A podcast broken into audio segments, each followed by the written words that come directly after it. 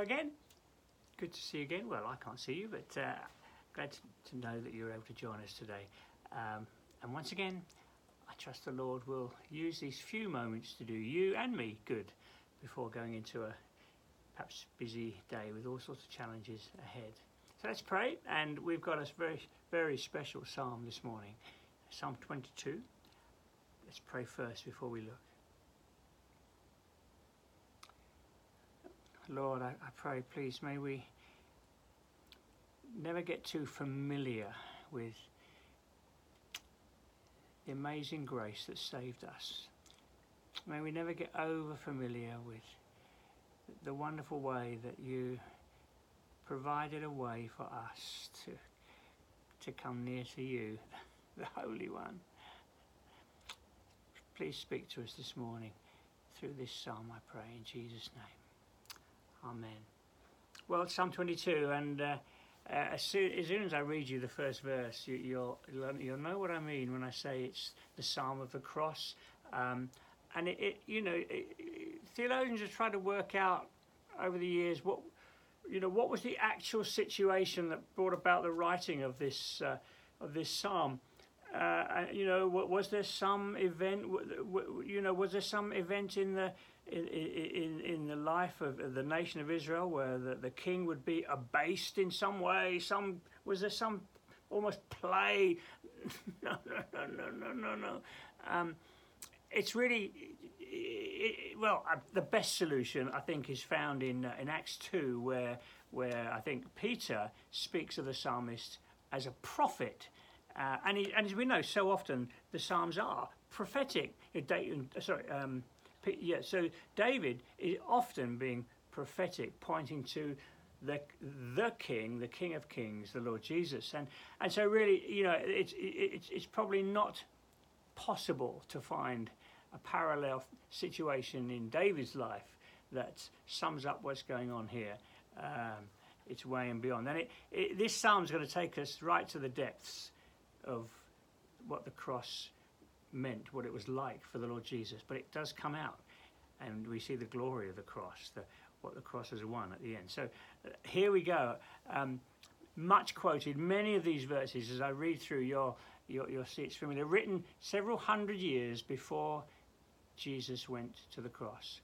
My God, my God, why have you forsaken me?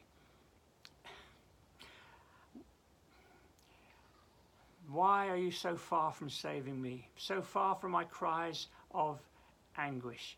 My God, my God, why hast thou forsaken me? You know, thinking of Jesus, um, now some people get t- very complicated here, and they, well, was the Trinity divided on the cross? I, too wonderful for me. I, to, I don't understand. So I, no, I don't believe the Trinity was broken, but certainly there was a, a, a Jesus lost something of that precious fellowship that is the, the joy of the Trinity when he was on the cross because he was bearing your sins and mine. Somehow he lost that, that intimate fellowshipping enjoyment that is the heart of the Trinity. Um, he, he, because of our, our sin that he took upon him. Why have you forsaken me? And then the lovely thing, you know, thinking of, of, of, us, we can, of course, you you know, use these psalms. My, it's still my God, isn't it? My God, my God. And, and, and it, it, when we are feeling forsaken, you know, this is lament. We've, I've spoken about lament over the weeks. We, you've got several options when you feel cut off from God. You can you can wallow and, and forget God, or you can you can lament. You can you can you can express your heart to the Lord. My God, my God, why hast thou forsaken me? Why are you so far from me? My God, I cry out day and night, but you do not answer. By night, but I find no rest. You are enthroned as the Holy One. You, I mean, this, isn't this lovely? This sort of wonderful reflex that, that, that, that, will, that will never lose sight of the glory of God. May that be true of us, that we, we, we never lose sight the glory of God, even when we're, we're not feeling anything. You know, there we are, this, this cry of dereliction. You, yet you are enthroned as God. In you, our ancestors put their trust. David is now, we sort of we can understand this, the, the, the psalmist speaking here.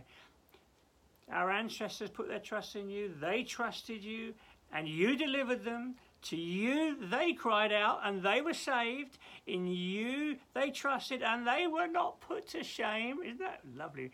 Yeah? This is now astonishing.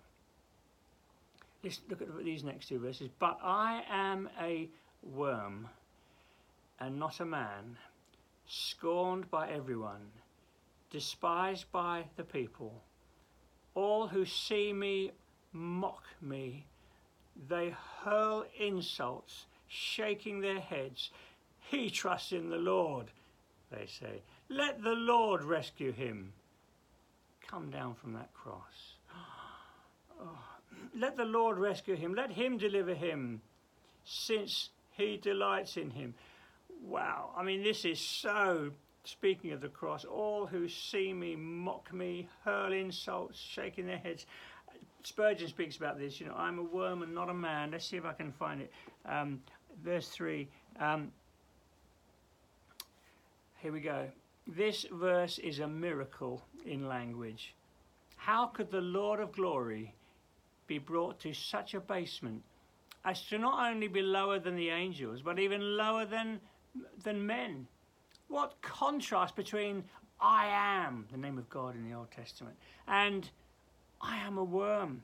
Yet such double nature was found in the person of our Lord Jesus when bleeding on the tree. He felt himself to be comparable to a helpless, powerless, is hard to read. He felt himself comparable to a helpless, powerless, downtrodden worm, passive, while crushed and unnoticed and despised by those who trod upon him. He selects the weakest of creatures which is of all flesh, and becomes, when trodden upon, writhing, quivering flesh, utterly devoid of any might except the strength to suffer. That's Spurgeon speaking about Jesus, how he took upon himself, he emptied himself, goodness me, emptied himself, suffered on a cross for, for us. Astonishing, astonishing words. Um, where time's flying.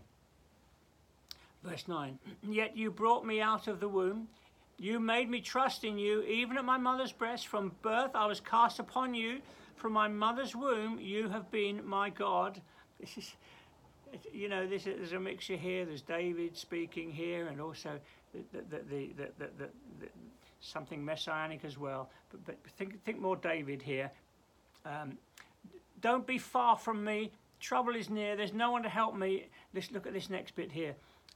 Many bulls surround me, strong bulls of Bashan encircle me, roaring lions that tear their prey, open their mouths wide against me. I'm poured out like water. All my bones are out of joint.